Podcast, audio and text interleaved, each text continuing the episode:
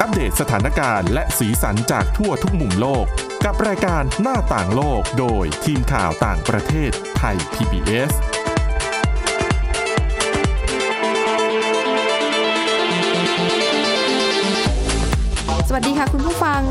เข้าสู่รายการหน้าต่างโลกค่ะ ในวันนี้นะคะ เราก็คงมีเรื่องราวที่น่าสนใจเช่นเดิมค่ะ วันนี้พบกับคุณวินิษฐาจิตกรีและดิฉันสาวรักษ์จากวิวัฒนาคุณค่ะ สวัสดีค่ะเอ่อในวันนี้นะคะเราจะมีเทคนิคการยิบหลับนะคะ ซึ่งเรื่องราวที่ดิฉันจะนำมาเล่าเนี่ยก็คือเราจะพาไปดูนะคะว่าอัจฉริยะระดับโลกอย่างอัลเบิร์ตไอน์สไตน์เนี่ย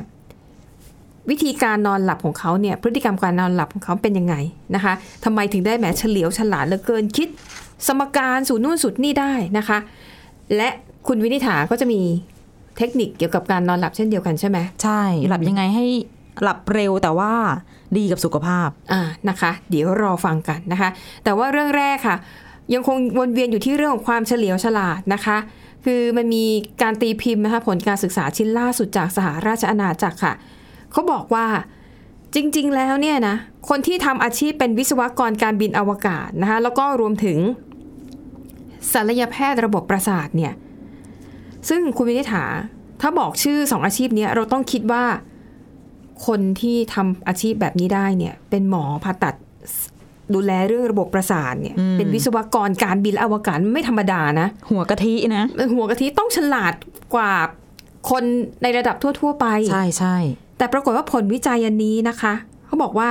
ไม่ได้เป็นอย่างที่เราคิด เพราะว่าคนที่อยู่ในอาชีพทั้งสองอย่างที่ว่ามา อาจจะไม่ได้ฉลาดกว่าคนอาชีพอื่นเสมอไป เป็นไปได้ยังไง จริงเหรอคะค่ะ เดี๋ยวเราไปฟังกันว่า เขาเอาหลักฐานอะไรถึงมาพูดแบบนี้นะคะ ผลการวิจัยในครั้งนี้ค่ะ ตีพิมพ์ในวารสาร British Medical Journal นะคะเขาบอกว่าจริง ๆ แล้วคนที่ทำงานเป็นอาชีพวิศวกรการบินและอวกาศ กับศัลยแพทย์ระบบประสาทเนี่ยเขาบอกว่าเมื่อเปรียบเทียบแล้วเนี่ยมีความแตกต่างเพียงไม่กี่อย่าง จากเมื่อเทียบกับคนอังกฤษทั่ว ๆ ไปนะคะการทำวิจัยในชิ้นนี้เนี่ยมีเป้าหมายเพื่อค้นหาว่าอาชีพไหนที่มีความฉลาดหลักแหลมมากที่สุดนะคะ เพื่อเพื่อ เหมือนกับทำให้รู้ว่า จริง ๆ แล้วมุมมองที่คนทั่วไปหรือสังคมมีต่อสองอาชีพเนี้ยมันสอดคล้องกับความเป็นจริงหรือไม่ค่ะนะคะ เพราะเขาบอกว่าตอนนี้เนี่ยมันเริ่มเกิดปัญหาขาดแคลนบุคลากรในกลุ่มศัลยแพทย์ ระบบประสาทแล้วก็วิศวกรการบินและอวกาศ ซึ่งทีมนักวิจัยค่ะเขาบอกว่าการตั้งคำถามถึงทัศนคติแบบเหมารวมเนี่ยมันอาจจะส่งผลดีต่อการสรรหาบุคลากรเข้ามาทำงานในแวดวงวิทยาศาสตร์อืมนะคะ การวิจัยเนี่ยเขาทำทดสอบกับวิศวกรการบินและอวกาศ 329 คน แล้วก็มีศัลยแพทย์ด้านระบบประสาทอีก 72 คน กลุ่มทดสอบทั้งหมดนี้ค่ะ เข้าทำการทดสอบออนไลน์ด้านความรู้ด้านความสามารถในการรู้คิดหรือว่า cognition แบบต่างๆนะคะ ผลการศึกษาค่ะเขาพบว่า ในส่วนของทีมนักวิจัยเนี่ยนะคะ ในส่วนของทีมวิจัยเขาให้วิศวกรการบิน แล้วก็ศัลยแพทย์เนี่ยนะไปทำแบบทดสอบที่เรียกว่า cognitive domain ก็คือเป็นแบบทดสอบพฤติกรรมที่เกี่ยวข้องกับสติปัญญาความรู้ความคิด หรือพฤติกรรมทางด้านสมองของบุคคลนี้นะคะ ซึ่งแบบทดสอบนี้เนี่ยคิดค้นโดย Imperial College London ก็เป็นสถาบันการศึกษาชั้นนำระดับโลกเช่นกัน แบบทดสอบอันนี้ค่ะ เขาจะประเมินความสามารถในด้านต่างๆ เช่น ความจำเพื่อใช้ปฏิบัติงาน ทดสอบสมาธิกระบวนการทางอารมณ์นะคะเขาเอาข้อมูลที่ได้จากคนที่ทำงานในสองอาชีพที่ว่านี้ แล้วเอาไปเปรียบเทียบกับข้อมูลของชาวอังกฤษทั่ว ๆ ไปที่ทำการทดสอบอันเดียวกัน ประมาณ 18,000 คนนะคะเขาบอกว่า ผลปรากฏว่าศัลยแพทย์ระบบประสาทมีคะแนนสูงมาก ในแง่ของการแก้ปัญหาอย่างเป็นระบบนะคะ เช่น การที่ต้องนิยามคำศัพท์ที่ยากๆ ส่วนวิศวกรการบินและอวกาศทำคะแนนได้ดีกว่าศัลยแพทย์ระบบประสาทในเรื่องสมาธิ การควบคุมจิตใจนะคะ แต่เมื่อไปเทียบกับความสามารถในด้านอื่นๆ นอกเหนือจากที่ว่าไปแล้วเขาบอกว่าไม่ได้โดดเด่นไม่ได้แตกต่างไปจากคนที่ประกอบอาชีพอื่นๆทั่วๆไปอีก 18,000 คนน่ะอืมดังนั้นสรุปได้ว่าเอ่อความโดดเด่นของศัลยแพทย์ระบบประสาทก็คือ หนึ่งเอ่อก็คือหนึ่งนะคะมีความสามารถในการแก้ปัญหาได้รวดเร็วกว่า แต่ว่าการเรียกคืนความทรงจำเนี่ยจะช้ากว่าค่ะนะคะ ซึ่งทีมนักวิจัยบอกว่า สาเหตุที่ผลออกมาเป็นแบบนี้เนี่ยอาจจะเป็นเพราะว่าด้วยความที่เป็นอาชีพศัลยแพทย์ บางทีตอนผ่าตัดอะมันอาจจะมีเหตุการณ์ที่ไม่คาดฝันเกิดขึ้นในห้องผ่าตัดศัลยแพทย์เนี่ย จะถูกฝึกว่าจะต้องทำงานจะต้องตัดสินใจอย่างรวดเร็วในสถานการณ์ขับขันอืมดังนั้นพอมาถึงทักษะเรื่องการแก้ปัญหาได้อย่างรวดเร็วศัลยแพทย์ถึงทำคะแนนในส่วนนี้ได้ดีนะคะ แต่ผลการวิจัยชิ้นนี้ทั้งมวลสรุปออกมาแล้วว่า แม้ว่าทั้งสองอาชีพนี้จะมีความโดดเด่นในทักษะบางอย่าง ที่เหนือกว่าอาชีพอื่น ๆ แต่มองภาพรวมแล้วเนี่ยนะคะ ไม่ได้ถือว่าฉลาดหลักแหลมที่สุดนะคะ อะอันนี้ก็เป็นผลการวิจัแต่ยจริง ๆอะถ้าเออแก้ปัญหาได้ดีกว่าคนอื่นนะก็ฉลาดกว่าไหมหมายถึงถ้าถามความรู้สึกแบบทั่วทั่วไป มันอาจจะต้องแยกกันหรือเปล่าว่า ระหว่างความฉลาดกับการมีสติฉลาดแบบการมี IQ สไหมติโอ้ขออภัยสติดิฉันเพี้ยนพูดเพี้ยนเลยเห็นไหมสติในหรือว่าถูกฝึกมาก็เลยสติดี แก้ปัญหาได้ตามที่ซึ่งตามอาชีพตามอะไรทักษะของตัวเองซึ่งมันอาจจะไม่ไม่ใช่ความฉลาดหรือเปล่า อ๋อ หมายถึงว่าถ้าคุณทำอะไรซ้ำๆบ่อยๆได้แล้รัวบคุการณฝึกเก่งบ่อยๆอืมก็คือหมายถึงว่าคุณเก่งขึ้นไม่ใช่ฉลาดขึ้นอะไรประมาณนี้ ดิฉันเข้าใจว่าอย่างนั้นอืมหมายถึงคุณฉลาดเฉลียว คุณมองโจทย์นี้ปุ๊บแก้ได้ แต่ว่าเวลาที่อะอย่างสมมติคุณเป็นแพทย์คุณได้รับการฝึกว่าค่ะผ่าตัดแพทย์ต้องทำหนึ่งสองสามสี่อ่าแล้วคุณก็จำได้คุณสามารถประยุกต์ใช้ได้ แต่ถ้าถึงเวลาหนึ่งสองเฮ้ยแล้วมันไม่สี่อะ มันอาจจะข้ามไปเป็นหกเจ็ดถึงตอนนั้นอะการดิฉันว่าการมีสติ การตัดสินใจการประมวลผลทั้งหลายอะ อันนี้เดี๋ยวคุณผู้ฟังลองถกกันเข้ามาว่าระหว่างความฉลาดกับการแก้ไขปัญหาเฉพาะหน้าได้อย่างรวดเร็วอะมันเหมือนกันไหมมันเป็นสิ่งเดียวกันหรือเปล่า ไม่ใช่สิ่งเดียวกันหรอกดิฉันว่าอืมแต่มันดิฉันรู้สึกว่ามันเอื้อกันและใกล้เคียงกันคือถ้าไม่ฉลาดก็อาจจะตัดสินใจอะไรแบบนี้ไม่ได้ใช่ถ้าไม่ฉลาดก็อาจจะแก้ไขปัญหาไม่ได้แต่แรก หรือว่าคิดวิธีแก้ไขปัญหาที่ดีๆ ออกมาไม่ได้อ่าถูกต้องเอออันนี้คือต้องมีใช่พื้นอะ ต้องมีพื้นความฉลาดพื้นฐานยู่ประมณต้องแน่น อ่าใช่อืมแต่โอเค ถ้าจะไปเหมารวมว่า โอ้ยเป็นนักวิทยาศาสตร์อะไรนะ วิศวะการบินทำค่ะจรวดจรวดอยู่ค่ะนาซาแล้วฉลาดกว่าคนอื่นโอเค นั่นอาจจะเป็นการสรุปที่ที่มันเรียกว่าอะไรรวบรัดตัดตอนไปนิดนึง เพราะว่าอ่าอืมบางทีบางคนทำอาชีพอื่น ๆ อาจจะเป็นนักข่าวอาจจะฉลาดมากค่ะก็ได้อืมเพียงแต่ว่าเขาก็จะอาจเลือกจะไม่ได้ใช้ใช้ทักษะในด้านเดียวกันอะไรอย่างนี้อ่านะคะอะก็เป็น รายงานที่น่าสนใจก็มาเล่าให้ฟัง แต่ไม่ได้ถกถียเข้าข้างตัวเองนะคะถกเถียงกันได้ ยกตัวอย่าง แล้วทำไมไม่ยกเฉยตัวอย่างอาชีพอื่นๆนึกไม่ออกไงใกล้ตัวหันซ้ายหันขวาก็เจออะอะโอเค ไปเรื่องต่อไปค่ะ ก็เป็นเรื่องราวของความฉลาดอีกนี่แหละนะคะแต่เขาจะพาไปดูนะคะมีผลวิจัยชิ้นนี้นะคะเขาไปดูว่า การนอนหลับของพวกบรรดาอัจฉริยะระดับโลกทั้งหลายเนี่ยเขา มีพฤติกรรมการนอนหลับยังไง มันช่วยเอื้อต่อความเฉลียวฉลาดด้วยหรือเปล่านะคะ อันนี้ก็เป็นบทความนะคะที่ตีพิมพ์ในเเว็บไซต์ข่าวของ BBC ค่ะนะคะเขาบอกว่าไปสำรวจวิธีการนอนหลับของกลุ่มบุคคลที่ถือว่าเป็นอัจฉริยะระดับโลกนะคะ แล้วก็พบว่าหลายคนเนี่ยมีวิธีการนอนหลับที่ค่อนข้างแปลกอะไม่เหมือนคนปกติทั่วไปนะคะ เขาบอกว่ายกตัวอย่างเช่น โทมัสเอลวาเอดิสันคนนี้เป็นนักประดิษฐ์คนสำคัญนะคะ เป็นคนคิดค้นนวัตกรรมที่มีประโยชน์ต่อมนุษย์เนี่ยหลายพันชิ้นเลยนะคะ แล้วก็คนเหล่านี้เนี่ยส่วนมากก็จะมีวิธีการงีบหลับพักผ่อนแบบพิสดารนะคะ ซึ่งประเด็นนี้เนี่ยมันก็เลยทำให้นักวิทยาศาสตร์ของฝรั่งเศสค่ะ เขาทดสอบว่าไอ้เทคนิคการงีบหลับของพวกอัจฉริยะทั้งหลายเนี่ย มันจะได้ผลจริงหรือไม่นะคะ อืมเขาบอกว่าอย่างอัจฉริยะของโลกคนหนึ่งค่ะอย่างเอ่ออันนี้คืออัลเบิร์ตไอน์สไตน์นะคะเขาบอกว่าวิธีการนอนหลับของอัลเบิร์ตไอน์สไตน์เนี่ยก็คือเขานอนหลับวันหนึ่งเนี่ยสิบชั่วโมงเลยนะโอ้โหอันนี้ยังไม่นับพวกแบบงีบระหว่างวันนะคะเขาบอกว่าไอน์สไตน์นี่เป็นคนที่นอนหลับเยอะมากๆนะคะ แต่ว่าในช่วงที่งีบหลับเนี่ยเพื่อป้องกันไม่ให้ตัวเอง งีบหลับนานเกินไปอะไอน์สไตน์เนี่ยเขาก็จะถือเออเขาจะนอนบนเก้าอี้หรือโซฟาอ๋อไม่ได้นอนราบค่ะ นอนแบบกึ่งนั่งกึ่งนอนนะคะ แล้วก็มือเนี่ยจะกำวัตถุอะไรบางอย่าง เช่นอาจจะถือช้อนโลหะหรือว่าลูกบอลนะคะ หรืออะไรก็ได้ที่มันจะทำให้เกิดเสียงดังเวลาตกลงตกบนพื้น อ๋อ หมายถึงว่าสมมติพอพลอยหลับปุ๊บของตกแก้งก็จะตกใจตื่นอืมนะคะ ก็นักวิทยาศาสตร์เนี่ยก็เอาเทคนิคเนี้ยมาทดสอบ กับกลุ่มตัวอย่างณปัจจุบันนะคะ ผลเนี่ยออกมาปรากฏว่าจริง มันช่วยให้คนธรรมดาธรรมดาทั่วไป ที่สุขภาพสุขภาพร่างกายเป็นปกตินะ ระดับสติปัญญาปานกลางนะคะ แล้วเขาคัดเลือกกลุ่มคนที่นอนง่าย ไม่ได้มีปัญหาเรื่องการนอนหลับนะคะค่ะหนึ่งร้อยสามคนนะคะ ก็เอามานอนหลับด้วยวิธีที่เล่าไปอะอืมนะคะ แล้วเขาก็มีการติดตั้งเครื่องตรวจวัดคลื่นไฟฟ้าสมอง เพื่อติดตามนะคะว่าคนที่เข้ารับการทดสอบเนี่ยอยู่ในภาวะการนอนหลับขั้นไหนค่ะ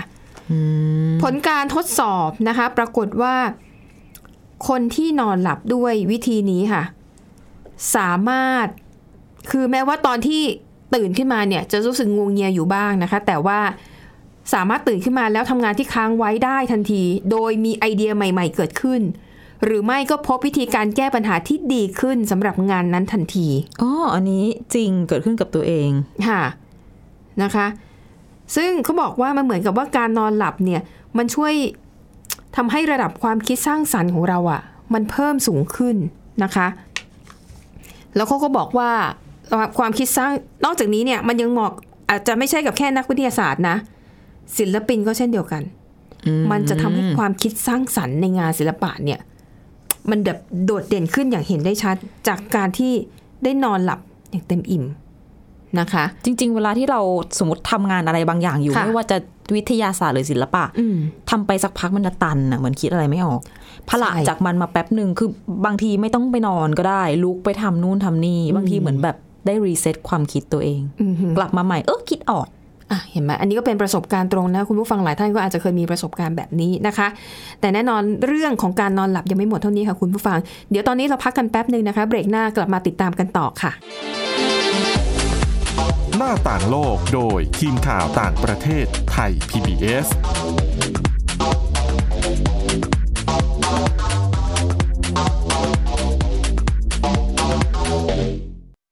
ค่ฟังความคิดก็ดังขึ้น เต็มอิ่มทั้งความรู้และความสนุกกับไทย PBS Podcast อาหารเนี่ยมันจะมีสัญญะทางการเมืองเนี่ยซ่อนอยู่ มีเจ้าหญิงแสนสวยพระองค์หนึ่ง ถูกสาปให้เป็นโรคซึมเศร้าคำนี้มันมีความหมายมากคำว่า winter of something เนี่ยฤดูหนาวของอะไรก็ตามเนี่ยมันจะมีเหตุการณ์ในประวัติศาสตร์ที่มันจะถูกใช้คำว่า winter เนี่ยตลอดเวลา ทางการจีนออกมาเปิดเผยนะคะว่าประชาชนที่เป็นผู้ใหญ่ประมาณครึ่งหนึ่งของทั้งประเทศอะมีน้ำหนักเกินแล้วก็เป็นโรคอ้วน ตอบโจทย์ทุกไลฟ์สไตล์ ตั้งแต่มีโควิดเนี่ย Apple สร้างสรรค์ฟีเจอร์เพื่อให้มันสอดคล้องกับโควิดเลย ผมจะนำมาเล่าใน EP นี้เนี่ย คือเกี่ยวกับค่ายกักกันอัลชวิกในประเทศโปแลนด์ฟังได้ทุกที่ทุกเวลาทุกช่องทาง ค้นหาคำว่าไทย PBS Podcast หรือที่เว็บไซต์ www.thaipbspodcast.com วิทยาศาสตร์อยู่รอบตัวเรา มีเรื่องราวให้ค้นหาอีกมากมาย เทคโนโลยีใหม่ ๆ เกิดขึ้นรวดเร็วทำให้เราต้องก้าวตามให้ทัน อัปเดตเรื่องราวทางวิทยาศาสตร์ เทคโนโลยี และนวัตกรรม ที่จะทำให้คุณทันโลก กับรายการ s c i e n t e c h ทุกวันจันทร์ถึงวันศุกร์ทางไทย PBS Radio ช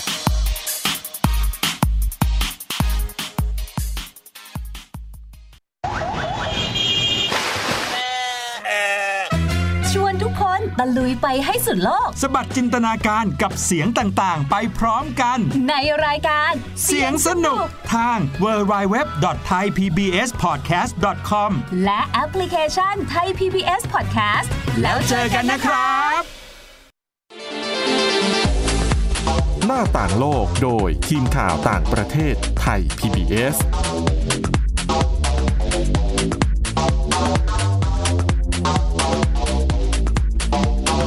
กันในช่วงที่ 2 นะคะ ไปดูต่อนะคะถึงผลการทดสอบเรื่องการงีบหลับแบบอัจฉริยะระดับโลกนะคะ ต้องไปฟังรายละเอียดนะคะ เพราะว่ามันมี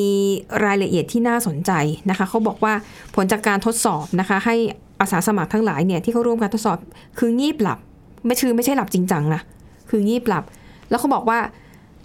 ลักษณะการหลับ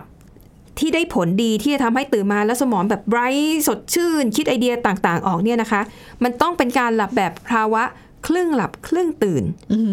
ที่เขาเรียกว่าเป็นขั้นตอนหนึ่งของการนอนหลับเรียกว่า N1 อันนี้อาจจะสับเฉพาะไปหน่อยนะคะอะเอาไปว่า 83%ของคนที่อยู่ในภาวะครึ่งหลับครึ่งตื่นเนี่ย ถ้าหลับในช่วงนี้ได้อย่างน้อย 15 วิ เวลาตื่นขึ้นมาเนี่ยนะคะ จะสามารถแก้ไขโจทย์เลข ที่ ก่อนที่จะหลับเนี่ยทำไม่ได้เพราะตื่นขึ้นมาทำได้ แต่กลุ่มที่ไม่ได้นอนหลับในภาวะครึ่งหลับครึ่งตื่นค่ะ มีโอกาสที่จะแก้ไขโจทย์ที่ว่านี้ได้เนี่ย แค่30%เท่านั้น ไม่ถึง30%ด้วยนะคะ ทีนี้ประเด็นคือว่าในชีวิตของมนุษย์ปกติธรรมดาทั่วไปเนี่ย การที่เราจะนอนหลับอยู่ในภาวะครึ่งหลับครึ่งตื่นเนี่ยมันมีเพียง 5%ของแต่ละคืนเท่านั้นค่ะนะคะ ดังนั้นในช่วงที่อยู่ในภาวะครึ่งหลับครึ่งตื่นเนี่ยสมองเรามันจะจินตนาการถึงรูปทรง สีและภาพความฝันต่างๆได้ ในขณะเดียวกัน มันจะทำให้เรายังคงได้ยินเสียงในโลกแห่งความเป็นจริงไปด้วย ดิฉันเหมือนเคยได้ยินเป็นเทคนิคของศิลปินอะเหรอคะหลับแบบเนี้ยครึ่งหลับครึ่งตื่น เพื่อค่ะให้จินตนาการ ได้เพิ่ม แล้วเอามาทำผลงาน เพราะเขาบอกว่าไอจินตนาการที่เราฝันรูปทรงสีภาพต่างๆ มันจะมาเชื่อมโยงกับเหตุการณ์จริง เพราะว่าตอนมันครึ่งหลับครึ่งตื่นไงค่ะ ไอ้ที่จินตนาการก็มี ไอ้เสียงแห่งความเป็นจริงเราก็ยังได้ยินอยู่ทำมันให้สองอย่างเนี้ยมันมาผสมกันทำให้เกิดการเชื่อมโยงแปลกๆ ซึ่งสิ่งแบบนี้มันจะไม่เกิดขึ้นตอนที่เราตื่น ค่ะ ดังนั้นมันคือที่มาของความคิดสร้างสรรค์นั่นเองอืม ถามอ้าวแล้วคนธรรมดาอย่างฉันจะจะทำยังไงจะหลับแบบนี้ได้นะคะเอ่อด็อกเตอร์ที่ทำการทดสอบนี่เขาบอกว่าเคล็ดลับเคล็ดลับก็คือคุณต้องผล็อยเป็นคนแบบผล็อยหลับง่ายอ๋อเคยเคยมีแม่เพื่อนหรือคนรู้จักอะจริงคุยคุยกันอยู่หันไปหลับๆไปแล้ว อืมอืมคนแบบนั้นลักษณะแบบนั้นน่ะ จะมีโอกาสสูงที่จะหลับอยู่ในภาวะครึ่งหลับครึ่งตื่น และต้องไม่เผลอหลับลึกเกินไป เพราะถ้าหลับลึกแล้ว โอกาสที่จะเกิดความคิดสร้างสรรค์มันจะหายไปทันที เออ หลับสนิทก็คือไม่คิดอะไรอะไรอีกต่อไปแล้ว ก็ก็หลัสบมองก็หลัได้บอะพักผ่อนเต็มที่ไม่ได้อืมแบบอะไรมากค่ะนะคะอะอันนี้ก็คือผลการทดสอบอะสรุปนะมันมันมันได้ผลจริงนะคะก่อนนอนหลับอืมแต่ถ้าจะพักผ่อนให้ดีจริง ๆ ก็คือต้องหลับลึกนะถูกถ้าพูดถึงในแง่ของการพักผ่อนค่ะ แต่ดิฉันก็เพิ่งรู้ว่าไอน์สไตน์นอนตั้งสิบชั่วโมง มีหน้าล่ะ พวกเราเนี่ยนอนกันน้อยถึงได้ ใช่ใช่ไม่แต่คุณวิถาถ้าเรานอนสิบชั่วโมงเนี่ยเขาจะจ้างให้เราทำงานต่อไหมเราอาจจะไม่มีงาน หรือเราอาจจะไม่มีชีวิตอื่นนอกจากบ้านที่ทำงานถูกไหมเพราะเพราะถ้าหลับสิบชั่วโมงมาทำงานอีกอะเก้าชั่วโมงสิบเก้าชั่วโมงแล้วนะขับรถอีอีกรถทำติดงานบ้านอีกอะหมดพอดี ไปกินข้าวสังสรรค์กับอะครอบครัวกับเพื่อนอีกก็นั่นน่ะสิ ไม่มีเวลาเหลือใช่ไหมทำงานไม่ทันด้วย โอ้ยค่ะนะคะอะ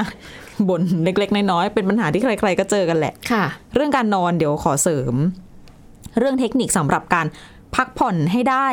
จริงจังอันไม่เหมือนเมื่อสักครู่นี้แล้วนะค่ะไม่ได้พักผ่อนเล็ก ๆ น้อยๆครึ่งหลับครึ่งตื่นเพื่อสร้างจินตนาการแต่อันเนี้ยเป็นเคล็ดลับในการนอนหลับยังไงให้ได้เร็วขึ้นสำหรับคนที่อยากจะนอนไม่ค่อยหลับโอ้โห ลงล้มตัวลงบนเตียงแล้วก็กลิ้งไปก็กลิ้งมาอย่างเงี้ยค่ะมีคำแนะนำจากผู้เชี่ยวชาญนะคะเป็นบทความของทาง CNN ว่าทำยังไงถึงจะนอนหลับให้ได้เร็วขึ้น อย่างที่ดีต่อสุขภาพไม่ใช่ว่าแบบกินยากินอาหารเสริมค่ะอะไร แก้ที่เรื่องของนิสัยเรื่องพฤติกรรมค่ะอะข้อแรกเขาบอกว่า ก่อนอื่นต้องรู้กันก่อนว่าคนเราเนี่ยไม่ควรที่จะแบบว่า ล้มตัวปึ้งแล้วก็ฟึบหลับไปเลยอย่างเงี้ยเหมือนแบบปิดอ้าวสวิตช์ไฟดีไม่ออกไม่ดี ดิฉันน่ะอิจฉาทุกครั้งที่เห็นใครหลับได้แบบนั้นนะไม่ผู้เชี่ยวชาญบอกว่าถ้าเกิดเป็นคนแบบนั้น แสดงว่าเหนื่อยมาก หรือว่าอ๋อก่อนหน้านั้น หรือว่าเป็นคนที่แบบนอนไม่พอหรือนอนอย่างไม่มีคุณภาพมาตลอด ร่างกายมันก็เลยล้า ล้มตัวหัวถึงหมอนปุ๊บก็เลยฟึบดับสวิตช์ไปเลยอย่างเงี้ยล้าไม่ดีสะสมใช่ คนเราควรจะใช้เวลา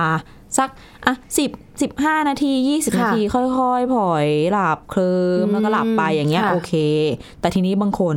กลิ้งไปยี่สิบนาทีแล้วหมุนไปหมุนมาไม่หลับ อืมอันเนี้ยเขาบอกว่า เลิกค่ะ เลิกพยายามนอนค่ะให้ลุกขึ้นมาจากเตียงนะคะ ลุกไปทำอย่างอื่น ไปหาบรรยากาศหรือว่าสิ่งที่ทำแล้วคุณจะรู้สึกว่าคุณง่วงนอน เช่น บางคนอาจจะไปนั่งอยู่ในอีกมุมหนึ่งของบ้านที่มัน แสงสลัวสลัวๆค่ะนั่งแล้วเคลิมแล้วง่วงเงี้ยค่ะโอเค แล้วเสร็จค่อย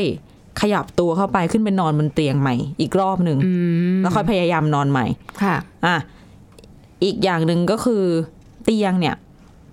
เขาบอกว่า ห้องนอนกับเตียงควรจะทำให้เป็นพื้นที่ที่เฉพาะสำหรับการนอนให้ร่างกายชินกับการที่รู้ว่าฉันอยู่บนเตียงแล้วฉันต้องนอนนะค่ะไม่ใช่เป็นที่แบบนอนดูทีวีอืมคุยโทรศัพท์ หรือว่าค่ะเล่นคอมพิวเตอร์เล่นแท็บเล็ตมือถืออะไรอย่างเงี้ยอืมอืมก็ไม่ควร อันนี้ก็เขาได้ยินกันบ่อยนะค่ะเคล็ดลับนี้เตียงเอาไว้นอนเท่านั้นแต่ก็ยากอะ่ะใครๆก็รูดมือถือก่อนนอนทั้งนั้นค่ะ ที่สำคัญอีกข้อหนึ่งค่ะ พื้นที่ตรงที่เราไปนอนเนี่ย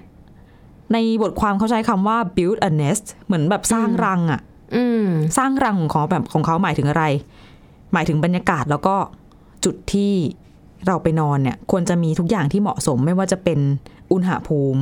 ค่ะ อุณหภูมิที่เหมาะกับการนอนหลับ เหมาะกับร่างกายน่าจะประมาณ 15-20 องศาเซลเซียสค่ะแสงก็ไม่ควรจะสว่างจ้าเกินไปแยงตาอะก็ต้องค่ะมืดแล้วก็ต้องเย็นนะ ให้มันเหมาะค่ะก่อนหน้านั้นก็ต้องอืมเตรียมตัวให้เรียบร้อย หมายถึงว่า แปรงฟันอาบน้ำอาบน้ำอุ่นให้ร่างกายแบบผ่อนคลายผ่อนคลายอะ เปิดเพลงเบาๆก็พอนะไม่ใช่เพลงแบบร็อกเพลงตื้อตาดอะไร เพลงเบาๆทำให้เหมือนกับเราพร้อมที่จะเข้านอนหรือบางคนอาจจะทำโยคะนะคะอ่ายืดยืดเส้นค่ะยืดสายนิดๆหน่อยๆคือไม่ได้กระตุ้นตัวเองอะแต่ว่าเป็นการแบบทำให้ตัวเองผ่อนลงคลายลงนะคะค่ะแล้วก็ถ้าเป็นไปได้ไปนอนเข้านอนให้ได้เป็นเวลาเดียวกันอืมทุกวันไม่ว่าจะเป็นวันหยุดหรือวันทำงาน ค่ะอืมอันนี้เป็นเคล็ดลับจากที่ผู้เชี่ยวชาญจาก CDC หรือว่าส่วนควบคุมและป้องกันโรคของสหรัฐบอกมาด้วย ค่ะ บางคนสำหรับบางกรณีทำงานมาเครียดทั้งวันเนี่ย นอนยากอืมมีแต่ความเครียดมีแต่ความกังวลอะไรเต็มไปหมดค่ะเขาแนะนำด้วยนะว่า วิธีหนึ่งที่น่าสนใจคือการทำสมาธิ นั่งสมาธิหรือฝึกสมาธิลมหายใจอะไรต่างๆ ก็ตาม อืมอืมอ่าฝึกไปนานๆ ตอนแรกเนี่ยมันอาจจะยังไม่ได้ เห็นผลชัดเจน แต่ว่ามันค่ะมีงานวิจัยเป็นหลักฐานที่สนับสนุนแล้วนะคะค่ะว่า การทำสมาธิเนี่ยทำให้สามารถพลอยหลับได้ง่ายขึ้นอืมแล้วสำหรับกรณีเรื่องเครียดๆในยบางคนพค่ะอล้มตัวลงนอน ไม่ได้คิดถึงเรื่องนอน มัวแต่กังวลว่า เดี๋ยวพรุ่งนี้ฉันต้องทำอะไรบ้างหนึ่งสองค่ะสามสี่วันนั้นอืมวันนี้อะไรยังไง มีอีกเทคนิคนึงที่เขาแนะนำมาที่ดิฉันรู้สึกว่าน่าสนใจมากก็คือ คือข้างๆหัวเตียงอะค่ะ ให้วางกระดาษโน้ตเอาไว้ค่ะสมุดอะไรก็ได้ ปากกาไว้ค่ะด้ามหนึ่ง เขาเรียกว่ามันเป็น worry list เป็นราย worry list worry worry แบบวิตกกังวลอะอ่าเป็นรายการเรื่องที่คุณกังวลกังวลหรือวิตกอยู่ค่ะก็คือสมมุติว่าล้มตัวลงนอนแล้วดันไม่หลับใช่ไหมดันไปคิดถึงเรื่องที่กังวล หันไปจดค่ะ ค่ะ จดเอาไว้ว่ากังวลเรื่องอะไรบ้าง ก็คือให้มันออกไปอ๋อจากหัวค่ะ จดไว้ก่อนแล้วเดี๋ยว ตื่นมาตอนเช้าค่อยว่ากัน ค่อยมากังวลต่อ ใช่ไม่ใช่ว่ามันนอนคิดอยู่นะไม่งั้นก็ไม่หลับสักทีเออแล้วก็ที่สำคัญก็ต้องหัดเรื่องการหายใจก็สำคัญเหมือนกันค่ะ อาจจะต้องหายใจลึกๆนั่นนี่ดิฉันว่าก็สอดคล้องกับเรื่องของการนั่งสมาธินะ อันนี้อิฉันอาจจะมีเทคนิค อันนี้ก็ใช้อยู่กับตัวเองเหมือนกัน บางคนนั่งสมาธิไม่ได้คือ เป็นคนเนื่องจากว่าเป็นคนที่จิตใจฟุ้งซ่านมากดิฉันนี่แหละให้อยู่นิ่งๆทำไม่ได้เทคนิคของดิฉันก็คือแบบ อาจจะสวดมนต์เพราะว่าการสวดมนต์เนี่ยเราไม่ต้องคิด การสวดมนต์เราแค่อ่านตามบทสวดค่ะบางทีคุณอาจจะไม่ได้ศรัทธาแต่รู้สึกว่าแค่อ่านตามบทสวด และใจมันจะไปอยู่กับบทสวด แล้วเราก็จะค่อยๆ ลืมลืมเรื่องอื่นอ๋อพอสวดมนต์เสร็จมันก็แบบเหมือนก็เหมือนกับ มันทำให้สมองว่างไปช่วงหนึ่งไงเพราะเราไม่คิดอะไรแล้วมันก็จะผ่อนคลายมากขึ้น ที่พูดนี่ไม่ใช่ว่าเคร่งศาสนาอะไรนะคะมีแต่แค่รู้สึกว่าการได้ท่องอะไรไปเรื่อยๆ เป็นอาขยานแล้วมันก็มีจังหวะมีทำนองอะไรเงี้ยมันก็ มันทำให้ผ่อนคลาย อันนี้ก็ช่วยได้ หรืออย่างบางคนจะนับหายใจเข้าพูดหายใจออกโทแล้วก็คิดในใจอย่างเงี้ยไปเรื่อยๆ หายใจช้าๆ เดี๋ยวมันก็จะหลับไปเอง มันก็เหมือนไปจดจ่อกับตัวหนังสือใช่บทสวดใช่ไหมค่ะ ค่ะอืมอะ ทั้งหมดนี้นะคือเทคนิคดีๆนะคะสำหรับการนอนทำยังไงให้นอนหลับได้เร็วขึ้นแล้วก็มีคุณภาพการนอนหลับที่ดี อะสำหรับวันนี้หมดเวลาแล้วนะคะ ขอบคุณคุณผู้ฟังสำหรับการติดตาม กลับมาพบกันใหม่ในตอนหน้า สวัสดีค่ะ สวัสดีค่ะไท Thai PBS podcast. View the world via the voice.